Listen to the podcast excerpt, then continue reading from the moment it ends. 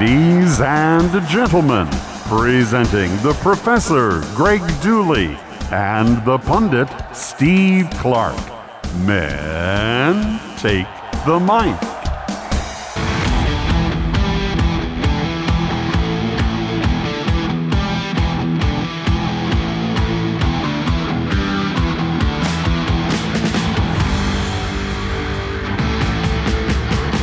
That's right, it's the Professor and the Pundit with Greg Dooley and Steve Clarke, and we're proudly presented by Nick Hopwood, who's a certified financial planner, founder, and president of Peak Wealth Management. Retire with confidence.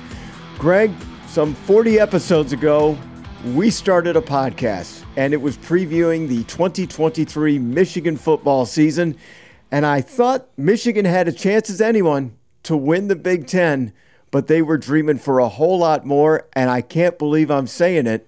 We're talking about a national champion today. Steve and I just got back, and it's for me, it's still sinking in. Did this really happen? I woke up today. How about you? Has it fully sunk in? Like, what's going on right now? Because we've seen a lot, and we've talked about what we've seen on this show for decades now of Michigan football. Live through it a lot of pain in there. How are you feeling today about this? Is it? Do you have it all together? Are you good? Are you are you, are you like reconciling all this or what? I I feel invincible. Yeah, unstoppable. I just feel like no matter what's going on, there has been a lot of angst and anxiety for all the reasons that we've talked about. We don't have to talk a whole lot about that today. Yeah. Let's just enjoy it and relish it. But it's just like it it just feels like it doesn't matter what the trolls are saying anymore it, it, Michigan just went out and shut everybody up and and did it in such a way, Greg. You first beat Penn State at their place and not knowing you even had a coach that was going to be coaching until an hour from game time and they basically said you got to go to your assistant head coach. They won that game in Happy Valley, a top 10 team. They had a nail biter with probably one of the better offenses in the Big 10 in Maryland. Gave them a scare then you've got Ohio State, number two in the nation. You got Iowa with perhaps the best defense in the nation. They're ranked. Then it's Alabama, who one guy told us that the playoff committee said they have a Michigan problem and they've sent us, to us meaning yeah. Alabama, to solve it. Okay. Michigan beats them in overtime. And then you have to beat the number two team in the country again to wrap things up. What other team, and I haven't looked it up yet, but what other team has gone through that kind of gauntlet since the 1st of November to win a national title?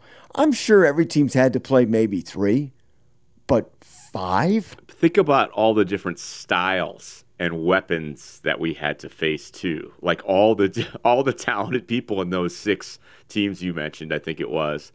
And I throw Maryland into that too. Like there's a reason they gave us trouble. It's remarkable, Steve. I, I can't believe it. Well, Taulia is like the second best quarterback yeah. in the Big Ten. And they had a variety of weapons on the offense. And you're right. In ways, it's a lot like the basketball tournament. You know, you have a Thursday Saturday matchup, and you've got a high flying, you know, you know, 130 points a game style.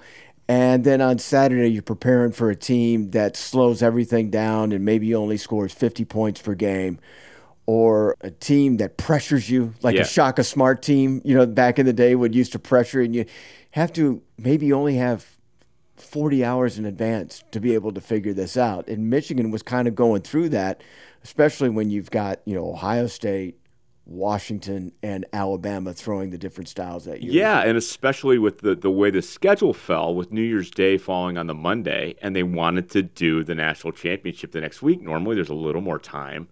Now, I don't know that we had a choice, like an actual choice not to go to these games. We got, you know, Steve, I know you have the radio show, but if you didn't want to go or maybe didn't didn't want to spend the money, you know, you could probably make other arrangements. Same here, but we felt compelled to go and the whirlwind that we just went on for spending the time in LA, getting home. I got home a little later spending a couple days at home and then packing my bags and off to All Houston. over again. Yeah, it's wild. And and I you talked about the journey and you talked about those six games and you talked about, you know, our 36 plus episodes in And I got to say, we, we got to thank these listeners here, Steve, because to me, it took it to a new level for us for to do this podcast and all the love we got and the people we ran into Houston.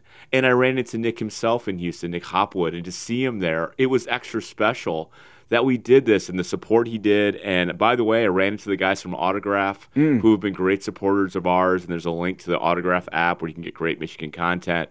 I saw those guys, and I have not taken off. I still haven't, by the way, to, as a demonstration of how this is still sinking in for me. I got my Michigan versus everybody wristband on that those guys gave me. I, I have not taken it off since they gave it to me. In the shower, yes, I clean, it's clean, it's fine. okay, and I, and by the way, I was on campus today. Classes started again this week, and I just saw so many smiles on students' faces. And I was rocking the Block M hat, which I normally don't do on campus. It's kind of understood, but rocked it on campus. Got to see a bunch of students, a bunch of my former students. I got more Go Blues in the hallways of the School of Education that I've gotten. I saw kids coming in and looking at the daily newsstand to see if the printed edition was out. I saw kids like giving it. It didn't look like it was yet, or either that or they were all taken. I'm still coming to grips with it all. I yeah, really am. Well, I really am. Everybody's fired up on day one of class. Oh yeah. Oh yeah. Oh yeah. Well, without a doubt. And of course, uh, there's been talk about the greatest this, the greatest that. Is this the best team ever? You know, where does the number two jersey as a jersey now stack up in the great jerseys, the number one jersey, and these iconic things? Blake Corum as a running back in that great list.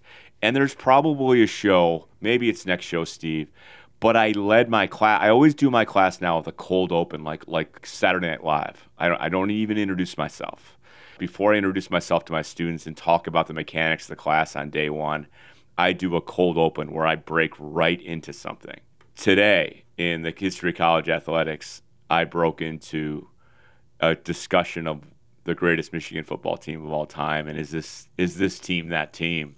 And did a very very brief discussion of what's the criteria the class was involved, what makes a great team, and then kind of step through the greatest teams from what I consider the five eras of Michigan football history and stepped through and had that discussion. Well, take a few minutes and summarize yeah, that. Give so me, sure. give, give, us the Cliff Notes version of it. So the students did. A, so right off the bat, I'm challenging the students in the class. I haven't even said hi. I'm Professor Dooley, and I said, "Well, how do we judge this? You know, there's different eras. We've been doing this. You know, it's the 144th team. How do we judge teams?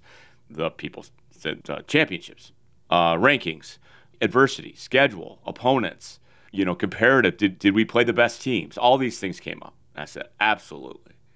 All true. So I picked the best teams from, I described the five eras, and really the first era with a coach where there's a legitimate contender, and our first national champion is Fielding H. Yost. We picked 1901, and we went into 1901. Michigan was unbeaten, unscored upon, 550 points to zero, concluding in a postseason game in the first Rose Bowl. And so that there were all the accolades there. They have a legacy. They have a nickname, the point a minute. Mm-hmm. The coach has a nickname. Buildings, all this stuff. Rose Bowl victory. Rose Bowl wasn't a championship. Rose Bowl was against a team that had had lost a game to California. wasn't even the league champion. And that team never played a team from the East, Harvard, Yale, Penn, which were considered like the SEC, the elite teams. We fast forwarded to 1947, Fritz Crisler, the Mad Magicians, showed him a clip of the great Mad Magicians and the just dazzling display of shifting and ball concealment and passes and, and you know and, and double throwback passes and all the stuff they did to revolutionize the game. And they have a nickname. And the season concluded in the Rose Bowl. It's a split national title with Notre Dame. Notre Dame was undefeated. They didn't get to play them right? There was a there was a second AP vote after the season for the first time. They made history, but they split the, the national title with Notre Dame. Then we go to 1997, and we know there. And I showed some clips, and we talked about it. Again, concluding in the Rose Bowl, beat a great Washington State team, but never got to play the other team that was undefeated and had the chance. We walked through this season. Five of the last six games against ranked opponents two number two teams, if I call correctly. I think Iowa was number 12. Where was Penn State? They were right around the top 10. Top 10? Yep. Oh, Ohio State being that first number two team. And then, of course, what? Alabama, number four? Number four. Physically dominant. We won every trophy that is available for us to win. From the Big Ten to all our rivalry trophies now sit in Michigan's trophy case. The Rose Bowl, once again, the iconic team had to go through the Rose Bowl, dethrone the the SEC champion, who's now looking for a new head coach, by the way, and on to that conclusion with the last undefeated team in a gauntlet. How can you not say they're not the best? And this is the guy who loves the Yost era, and I didn't even mention the 30s because I don't think they're in the same category Mhm. where we where Harry Kipke won two more champions. They were fantastic teams, but they never even played in a postseason game. So you put all that together. This is absolutely the most accomplished team in history. There's no question there. And you have to argue that it's the greatest season. Is it the greatest era? That's a different discussion. I know you got into that a little bit with Sam Webb. These three year stretch in our lifetime, though, is absolutely the best in my Right. opinion.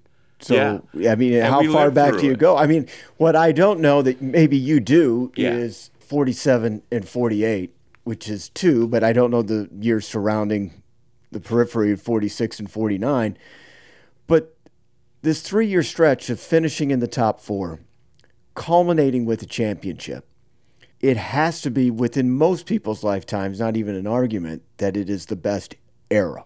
Coming out of what was probably the low point since what? Rich Rod. The whole 15 year stretch, quite frankly, Yeah. between the end of Lloyd Carr and the ascension here that started in 2021, technically that's 13 years. Yeah.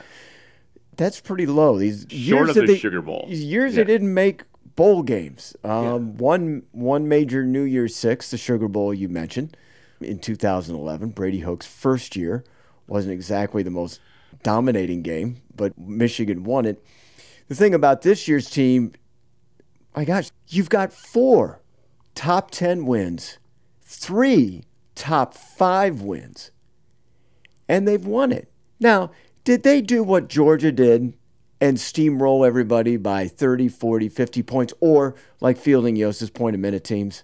No, they, they didn't do that. But the gauntlet of the schedule and the adversity fa- the, that they face along the way, and everybody rooting for them to lose. I mean, to me, this team, I think, is going to be defined by their focus through adversity. Okay. A three year rebuild culminating in the year three national championship.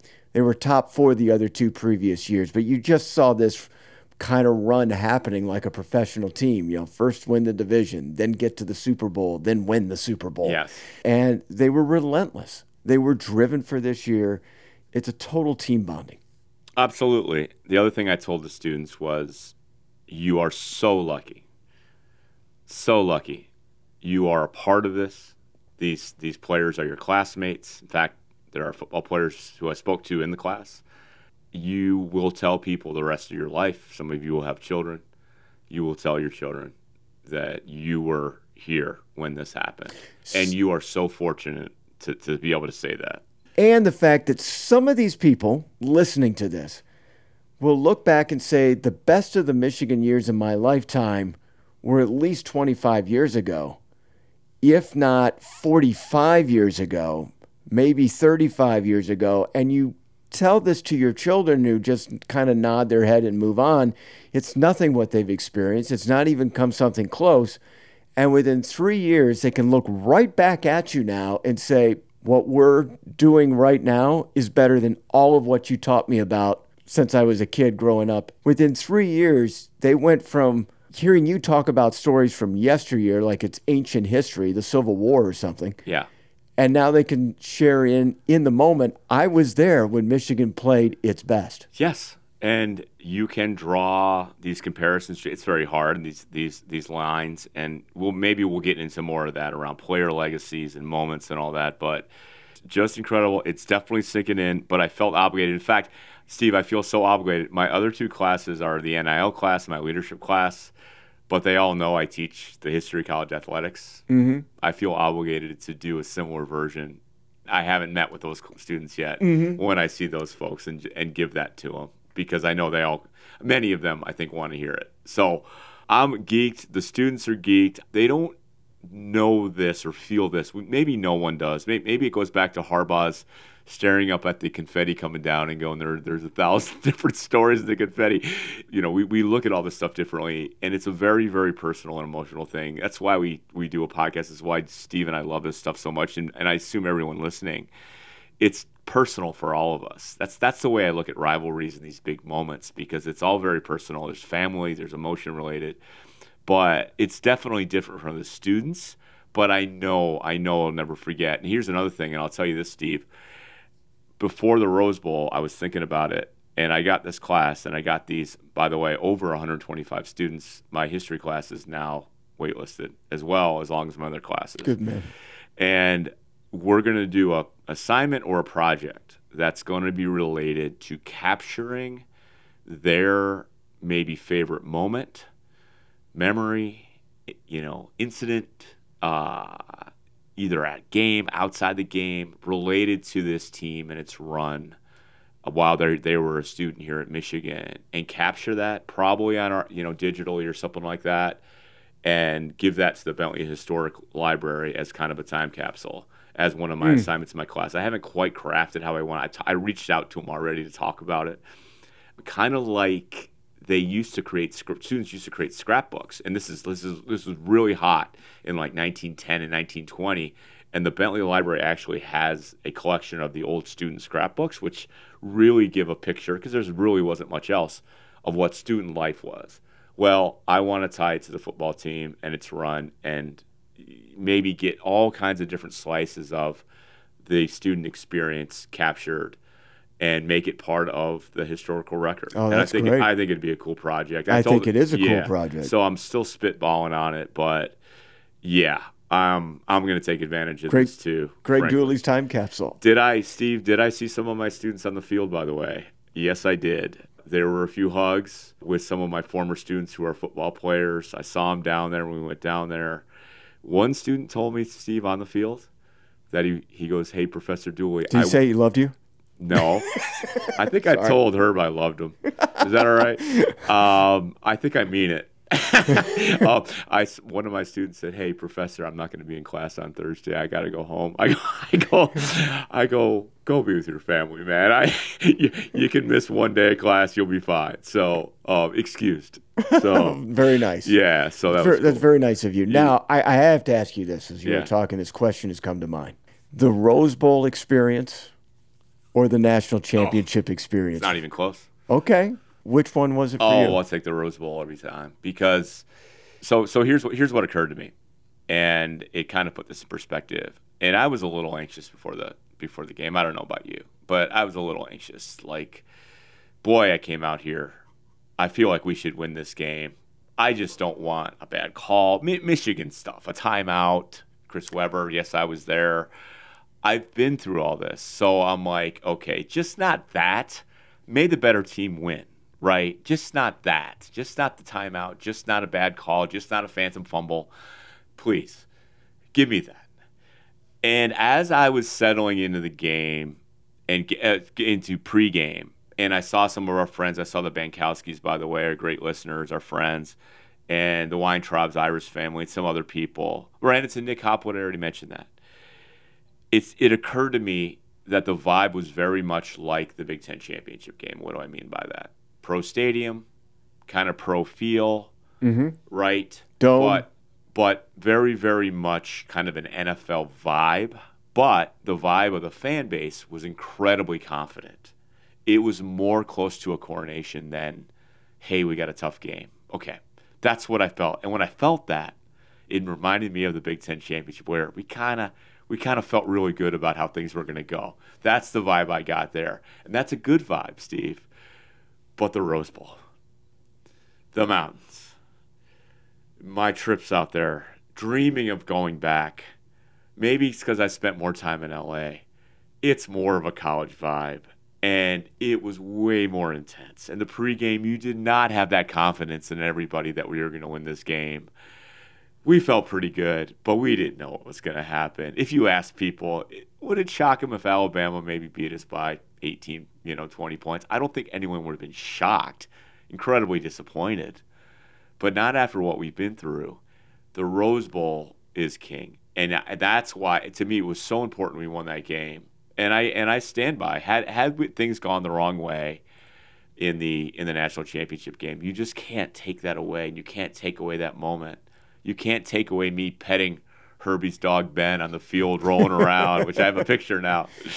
But that's for me, that's what it is. It's still the Rose Bowl's the best. It was obviously a different feeling because when all the chips were on the table, we still had to lay our hand down and win the last one, and we sure did. So, what about you? Well, you know, Screaming A. Smith had talked about all the games need to be out of Pasadena and played at SoFi.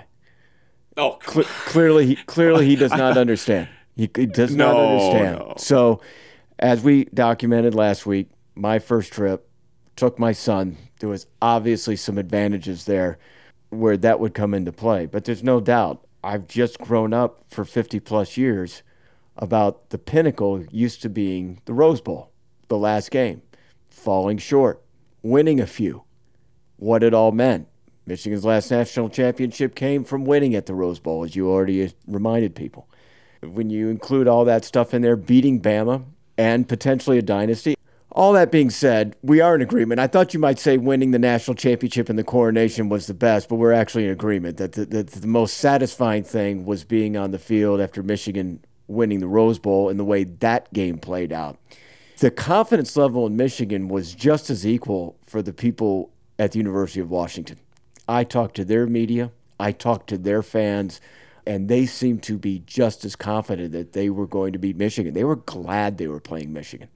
In fact, I said, Why are you glad you're playing Michigan? He says, Well, it's not really, and this is more than a few people, this was a lot of people.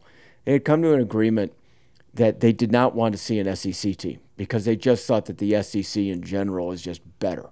And they were happy to play anybody but Alabama, I understand. that. anybody but Georgia. We're, we're all scared. We're, we're all a little, like we can say this now. We're, we're a little afraid of the SEC. We were. I, I'm not anymore. not, not with this team, I'm not. I'm really not. You Yeah, know, I mean uh, yeah. Look, look. There's still being arguments being made, and, and quite frankly, until Michigan plays every single team in college, until there's a 133 Yeah. game regular season, uh, not everybody's going to be convinced. Okay, but okay, if you're talking about Georgia, I understand that. It's the only thing really you could say is what about Georgia? Okay, but they They just didn't play their way in. They just had a way to get straight in. Obviously, they would have been in. They were number one. They lost to the team we beat. What do you want us to do? like, it was de facto a not a not a September January thing. It was right. to cha- the, the last two games. You know. Alabama hadn't played a game since beating Georgia. By the way, in the state of Georgia, am I correct? yes. Yes. I mean, what do you what do you want? You know, it's funny you say that. Like if you're looking back, I'd probably shuffle around my top four, but obviously different styles styles make these fights, and I think different teams would have had different success. But it's really really hard to ignore Michigan's defense. Especially, did you have you had a chance to watch the game? Uh, I've watched the first and fourth quarters over again. Yeah, but it just translates to any of these different styles when you have a great defense. And obviously, with a high powered passing attack, it translated. And I just feel like bring on, bring it, you know, bring on Georgia. But looking back, the toughest teams that Michigan played, absolutely Alabama. I'd put Ohio State in that category. Probably Georgia would have been tough. Penn State was fantastic eh, on defense, at least, right, Steve? So if I had to make a top four or a playoff where the toughest gauntlet for Michigan would be right now, I would include Alabama and I would include Ohio State in there. Like I think those were really tough matchups. We remember we played Ohio State at home. They had the ball at the end with a chance right coming down the field. And I feel like that Washington game, that could have gotten really ugly had a couple things gone the other way. I know Washington had their chances, but but I did look at the film. I watched the 60, the the Big 10 and 60. I didn't realize this watching in the stadium how many times while we didn't get uh, Penix on his back that much, I didn't realize how many times we hit him, nicked him, popped him, grabbed him right after he threw the ball, or he got rid of it so quick to avoid the sack. I kind of knew he was he was he was fidgeting and, and throwing it quickly. You could definitely see that. But I'm following the ball. I didn't realize how many times he got drilled. Like on his rib injury at the end was really showing to the yeah. point that he was throwing the ball away to avoid being hit after the throw, like a knockdown is typically registered. Rib, foot, one of his legs looked like it was it was hit um, on the interception in the second half, and I don't know if that happened before. And players kept coming by and kind of doing the run and the nudge, and he was really like cringing and looking away from it when they were getting. I saw Kenneth Grant one time got right in on him, and one of the offensive linemen tried to get him. shoved him. Yeah, yeah. Kenneth Grant, no, and he barely hit him, but they didn't want him to get touched, and he didn't want to get touched. That's that's what yeah. caused a lot of those passes, right? And I know a lot of you are watch you watch this on TV. You're like, yeah, Dooley. I didn't realize it when I was watching the stadium, and looking back, Michigan dominated that game. And uh, speaking of yeah. your viewing angles, yeah. we have to talk oh, about God. how we watched the game and where to. it was from. So initially, we find out when we go in that we're located in the auxiliary press box. Now, the auxiliary press box at the Rose Bowl is outside the Rose Bowl in a tent. So I when I found out there was an auxiliary tent for the Rose Bowl. Auxiliary it, anything. I'm thinking cinder blocks or a tent or yeah. a um, a mobile a, truck, t- temporary stands, movable, horrible, horrible. sight lines. Yeah. Yes, go ahead. So I, I, saw the same thing. We're we're, yeah. we're going into this auxiliary deal, and I kind of looked at it and I said, okay, this isn't so bad, you know. And I essentially we were behind the end zone which all of us in broadcasting like because we're fully appreciating the full 22, the coach's view. So when you see holes open up like Donovan Edwards went through, like Blake Corum went through in the first quarter, you see the hole. Okay, it's it's massive. You see how coverage breakdowns happen in the moment, all these good things that TV does not show. But the other thing is in the press box, you're usually sealed off. So let me let me tell you. Go. Yeah. So you're usually sealed off with glass, and this press box in particular was beautiful. Okay. And by the way, if anyone's listening, you can get us in trouble. No, no, we're very grateful to be in any press box and any seat and all that stuff. It was 800 level, and my seat was in the main press box behind the glass, and behind this glass, and it's very sterile there's no cheering. It's a professional environment, as you might say. The we, sound is muffled. Sound is muffled. They have, in fact, press boxes have typically someone like basically calling the numbers and the plays, like Will Johnson on the tackle. You know, that kind of thing. There's someone's calling it for just the press, right? There's a guy who does it at Michigan Stadium because it's so quiet and you can't hear the PA announcer and things like that or, or really pick it up clearly. Very sterile so I find out, Steve, that where are you guys doing the radio show? Oh, we're in the auxiliary press box. And of course, my mind goes to that picture of what this piece of mm-hmm. crap auxiliary thing is. And it's not connected to the main press box, which is huge. Well, I got to go see Steve and I got to go see Sam and Ira. But I got to go all the way down and I got to go up, find another elevator to get over this auxiliary press box. I walk in there, it's just as big, if not bigger, than the regular press box. And as Steve points out, it's open air. So I go down to where they are and I see the Michigan fans coming in with their pom poms right. I mean, you can't touch them. There's like a there's a couple desks in a row and a small aisle between us. We were in the Michigan section. Yes. So what did I do? I looked around. I said, Steve, are these seats back here open? Absolutely. No one's sitting there. I went right back to, to the regular press box and grabbed my bag. No, I'm sure no one minds. It was all media credentialed people. And I plopped down right with you guys it was great. I was so glad that you did because we got to celebrate the highs and lows together. I just want you to imagine, for those that have been at Michigan Stadium, imagine the Jack Roth Stadium Club on the visitors' sidelines.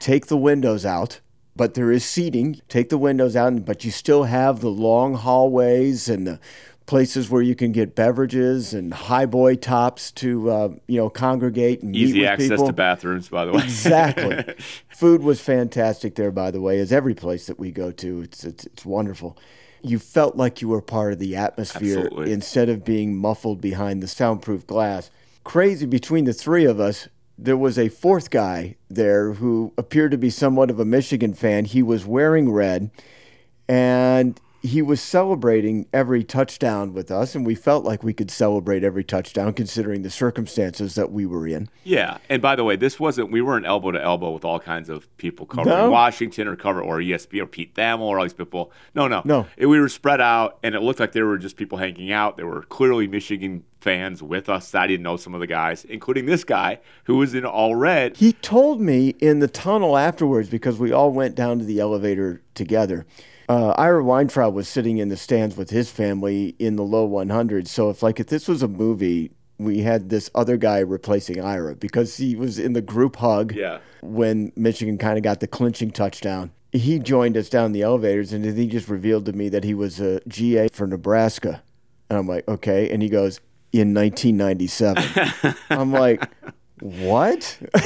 you, know, I, I don't. I don't know if he had something against Washington, but I know he loved like the style and the size and the tenacity. Like we substituted Kenneth Grant a couple times for somebody else. Maybe you know, but the who's the other guy? I think it's number ninety nine or what? Anyway, Cam Goode. Yeah, Cam with Cam Goode.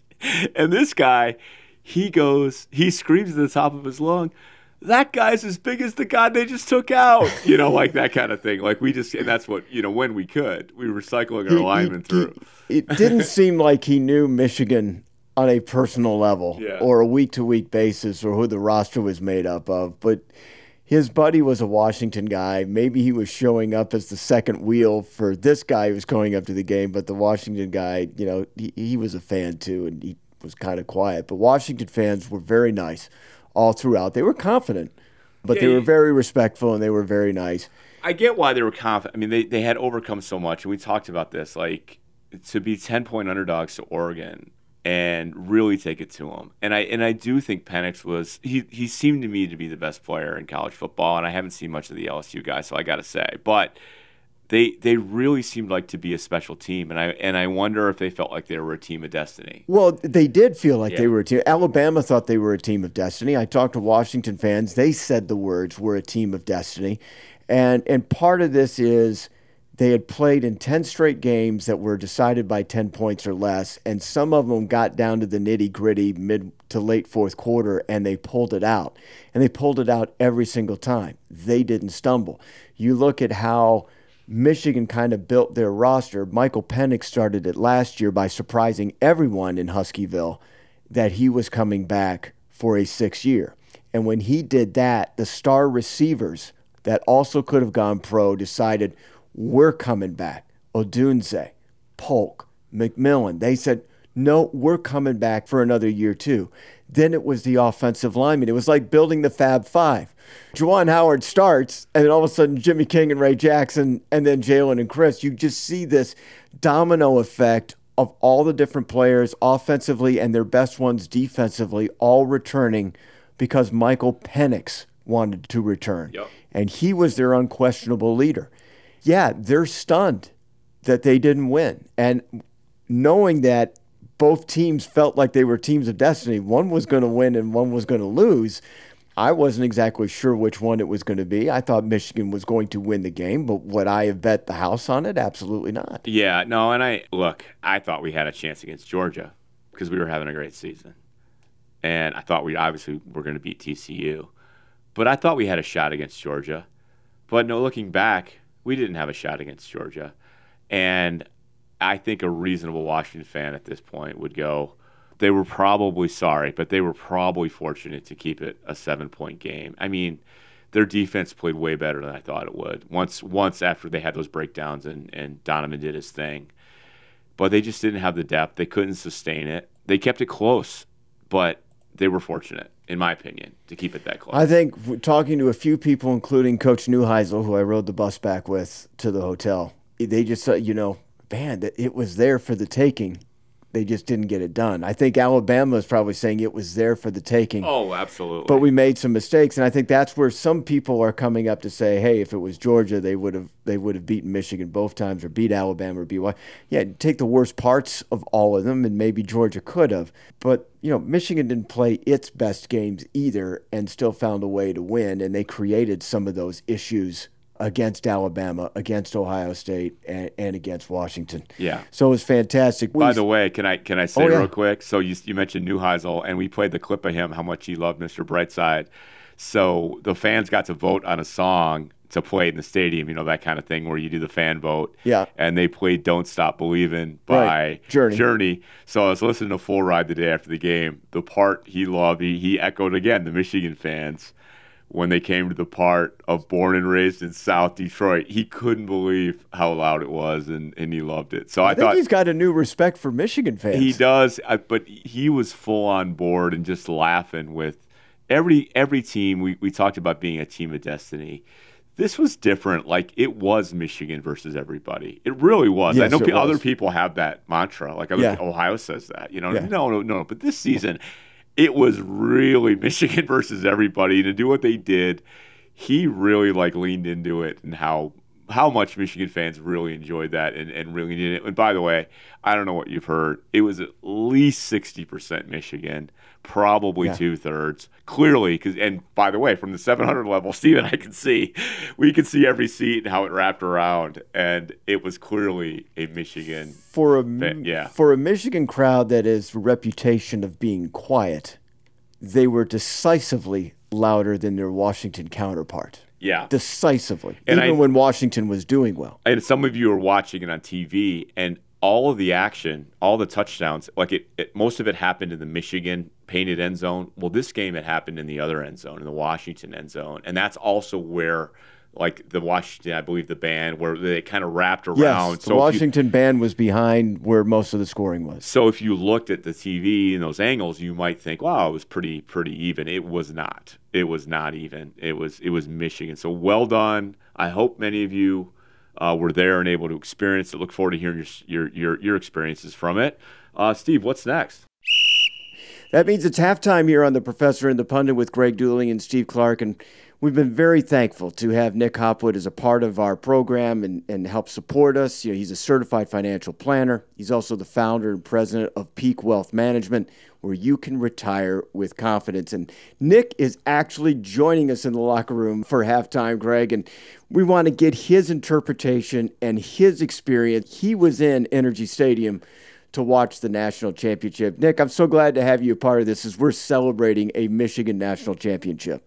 We sure are, Steve. And, you know, after 26 years, there's no way I was going to miss it. We were on a cruise for the Rose Bowl, and it was just poor timing and poor planning on my part. After 26 years, that's a long wait. You know, there's no way we were going to miss this game. In fact, I brought my, my two boys, my 11th grader and 8th grader, with me.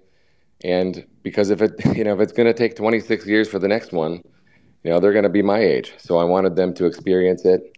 Yeah, so tell me what was the best part of being at the national championship? I mean, where do I start? There's so many fun things that that we can talk about. It comes back to my boys. Just so happy to share that experience with them because they're going to remember it for the rest of their life. You know, and that's great. And and by the way, Nick and I ran into each other on the concourse. I mentioned it on the show, but that was pretty cool, Nick, and completely random. Um, and I was wearing my peak hat. And tell him, did you did you see me or the hat first? Oh, I saw the hat. I'm like, what the hell? what the hell? You, you didn't know you were global. And then you went, oh, it's Dooley. right. Peak, you thought you had uh, just a random fan. Peak went global. it is my favorite hat. Nick thought I was was was making that up. I love it. I'm worn it by the way to all the big games. It's kind of a good luck charm now, Nick. He has. Yeah. He can't stop wearing it now. He's got to wear it all in 2024. No, but I'm glad you talked about family because that's really what this is all about is friends and family. And for many of us, yeah, I got to see college buddies, right, that had been through great days and tough times with Michigan football and all that stuff. And for many of us, you know, at the Rose Bowl, I brought my daughter, and Steve, you know, was there with his son. And for you to experience this with your boys, uh, you'll never forget that. I, I, I hope they appreciate what happened and what they got to see and witness with you. I think they do. I, I really do. And, you know, over this last few days, you know, I was thinking a lot about the 98 Rose Bowl and going down there with Dave Shannon and Chris Dupre and, you know, the experience this time with my boys. And, and then it was like a reunion for my college buddies, you know, pregame. And so that was fantastic. So, do you have a moment that you feel like encapsulates this Michigan football season or the national championship game? Well, Steve, I was listening to uh, you this morning on TKA, and you were sharing the story about how Sam predicted the play action pass, right? Yes. Well, when on the first drive, right, they ran Corum a few times, and then they put in Mullings, and Donovan didn't get in, and he was the third running back. Correct. And when when Edwards went in, I told my boys, "Hey, Donovan's in," and then bang, 40 yards. And then you know it happened again. I, I said, I called it. I called it again. Donovan's in, and then he hit it again. And you know, it just I feel like with with Edwards this year, we just were just waiting and waiting and waiting, and the expectations were so high after the end of last year, and to to start the national championship game like that was just so epic. And you know, my voice, I, I still can't talk from that first touchdown from Edwards. So you know, that to me was uh, you know something I'll never forget. Hey guys, you know, at the beginning of each home game when James Earl Jones is on the scoreboard doing the intro. Definitely. It's So one of my favorite says? things that we do. Yeah. I, I never want to miss that, right? It's like goosebumps every time. But you know, you remember he says, "We're proud members of the Big Ten Conference in pursuit of national championships." Have you ever felt for a minute like, are we really? Are we really in pursuit of national championships? I'm asking. feel like that was a kind of a necessary thing to say because we all kind of feel like we're the best, but we all know we're really not right now. Yeah, it- it- if you say you're the leaders and best, you kind of try to incorporate that in the line, but do you believe it's going to happen? Yeah. That's a different no. story. Do I believe we're sitting here as national? It's, I still hasn't sunk in, Nick. Since Ohio State, we've had these trips to Indianapolis, followed by Pasadena, followed by going to Houston, and the prices just keep seem to be going up, and the merchandise keeps having to be replenished. So does our portfolios because we took a lot of cash out. Oh my God. And we have spent so much money. Help me, Nick. We, we, we, there are thousands of people just like us that need to find a way to get their accounts back up to where it was before the season. So, this is a reminder if you want to know more, if you want to build your portfolio back up the smart way, the correct way, the right way, give Nick a call at 734 681 7575 or go to peakwm.com. Nick, any final words? Well, hey, speaking about uh, Edwards here, my the best tweet I ever had was the Donovan Edwards. I took a screenshot of him on the cover of the Wall Street Journal. So give give us a follow at on Twitter n Hopwood one. Uh, that would be much appreciated. Thank you. Yeah, and we we include Nick. I try to whenever I post on MVictors, our pod. And Nick, it's been awesome. It's been fun. You've been a friend. You've been a partner with us on this, and we can't thank you enough. So if you're out there listening, the over uh, thousand listens we've had on the last couple podcasts, we're g- growing in numbers and plays. Give Nick a call. If you're just thinking about it, do it now. The karma, it's the right time with all the karma in the football program this podcast. Do it. I got two more things that I want to do before we wrap up the program. One, the way the city of Houston looked and everything with the CFP black, gold, and white labels everywhere. Where we were staying was like a movie set. I mean, it's just the entire lobby was like torn down and redecorated uh, to match the CFP logos and stuff. It, it, it looked like CFP headquarters. The stairway looked like you know each stair was decorated. It was like thirty some stairs. Yeah, and by the way, this was all custom because what they did was they have these giant pillars in the lobby of the JW Marriott by the Galleria in Houston, and these obviously they didn't bring these pillars in, but they fit the uh, all the displays to fit inside perfectly inside the pillars Right. on the stairs. They took the measurements. They Yeah. took the measurements and figured it all out. Yeah. It was a media hotel, okay, but it was like the CEO of a major of a Fortune 500 company. Yeah. Just everything was decorated to print, and it's all been stripped down. I mean, our key cards were custom CFP 2024 in Houston yeah. labeled cards. I held on to one. Actually, the the media hotel at the Rose Bowl had the same thing. Had a, had a, a special Rose Bowl design. I they were so cool. I kept them. like I'm not I'm not giving this one back. Yeah. yeah, they were sweet. So, Yeah. and downtown, I mean, I don't know how they did the skyscraper that was, you know, some 40 stories. yeah, with with the trophy on it, top notch there. The other thing that I was going to bring up before we closed was there was some success on the NIL front, and yeah. I think we could probably talk about the specifics in our next program. But just give the quick, um, what's it called? Those who stay. Those who stay. Yep, it's it's those who stay from Champion Circle. And I can say this because Champion Circle uh, has announced this, but they actually had a fundraiser at one of the hotels, a, a, an information session. Steve is probably how I should say that, an information session. Over the last like week or two, they've raised quite a bit, a few million dollars, partly generous donations, partly fans, and that those who stay campaign. I want to say, Steve, at the time of recording, over seven hundred thousand dollars from fans, basically. Uh, for NIL, which much is, needed. Yeah, which is fantastic. And there's been donors who've come in and you know match the next hundred thousand and that kind of thing. There's clearly momentum. When you're a Michigan, you've got to get to double digits in the millions to fund a football program today if you want to be in the top tier. And I think that's what they're shooting for.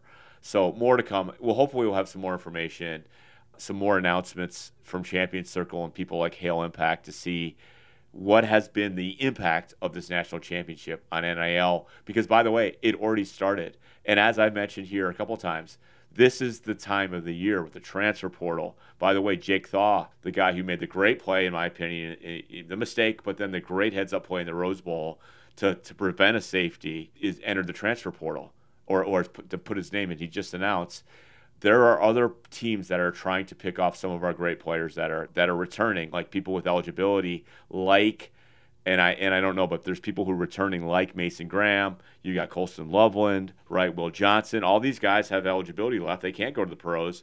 But I the, the word is is that other teams are trying to woo these guys. Yeah, they're trying to poach them. Yeah, why wouldn't they? Because you can. And there's, you know, technically you're not supposed to hang dangle money, but that's what's oh, happening, oh, and the NCAA is not doing anything about it. Yes, it, it is. Yeah. Here, we we've already talked about what the NCAA is trying to focus on and what they're not, you know, dealing with at all or completely ignoring. I just got to say before we wrap things up, Ohio State has to share. Ohio State was the only Big Ten team that was in the 14 playoff that won a national championship. They have to share. Through seven years of the college football playoff, Ohio State was the only team from the Big Ten to actually score a point. And now Michigan has a better winning percentage than the Buckeyes do in the college football playoff. Make room on the mantle. Jim Harbaugh is the only head coach to win three straight Big Ten titles. Ohio State has had that many Big Ten titles in a row, one at Lucas Oil, but none by the same head coach three years in a row. There's a number of things along that line where Ohio State now has to share with Michigan instead of being the defining Big Ten team, or be or be surpassed. Michigan three straight trips to the playoffs. Right? Ohio State can't say that.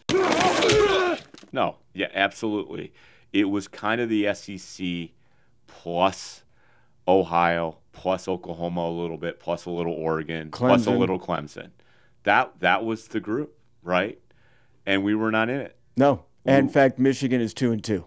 Yeah. Now, now in these playoff games. Oh, that's so, right. Two and two. That's right. You know, there, there was talk about, oh, they could be zero and three. They could be just like Oklahoma, who's zero and four. No, Michigan is two and two now. Yeah. And, and they're a player, and it changes now. The 12 team playoff uh, changes. That means Michigan might have more games.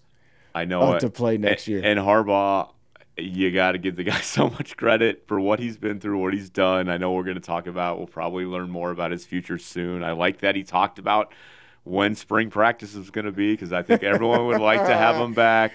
I know. You know what, though? I got to say, if Jim Harbaugh leaves, the new head coach might need more than sure. a few weeks so to start It makes sense practice. on so yeah. many levels. Just yeah. like, you know, the unnamed student telling me, hey, I, I, want to take a break. Yeah, I heard they get a week off, and they deserve it. What a, a gauntlet they've been through.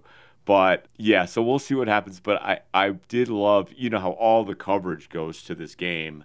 So they bring in all the analysts, right, including the NFL analysts, to talk about the CFP championship. And I loved how a lot of the analysts, particularly on ESPN, marveled at the pro style defense and how they roll the safeties and all the schemes yep. they do because they understand it. And if you, another benefit of watching the All 22 view that we had is how much they signal to each other and talk to each other to change the coverages, to roll the coverages, to sh- shift the responsibilities. It's as complex as any offense. is Yep. what they're running, and the and these pro analysts were in marveling that Michigan was doing that, and yeah, it was kind of cool to see. Yeah, it was kind of cool to see. Greg, it's been cool doing all these podcasts Oh, with you. We're not planning on stopping, and uh, but what a great way to uh, start a Michigan football season. No, can and speaking of a time capsule, I was thinking about the other day. Like I haven't blogged and written that much. I haven't done sights and sounds because we're kind of doing it here, Steve. Yeah. and we have we have all this archived footage of our thoughts, feelings, emotions, what happened to us, what happened off the field from our perspective, kind of chronicled. So if you are a new uh, listener, and we have so many new listeners. Go back, maybe listen to some of those things because it's interesting as heck now knowing what happened. And maybe there's some things we got wrong. Call us out on it. And by the way, uh, we are available now on YouTube. Now it's just the audio, but I know some of you are huge fans of YouTube and you have your subscriber list. Subscribe if that's if that's a preferred way that you get your content. We're on there. If you found us on YouTube, you can find us on any podcast network anywhere. So check us out. Hey, Greg, in closing, we have to change our clothes because I just want to. Maybe remi- it's really simple now. I don't know what to I, say. I just want to remind our listeners, Michigan is your undisputed national champs. Go blue, Greg. Go blue.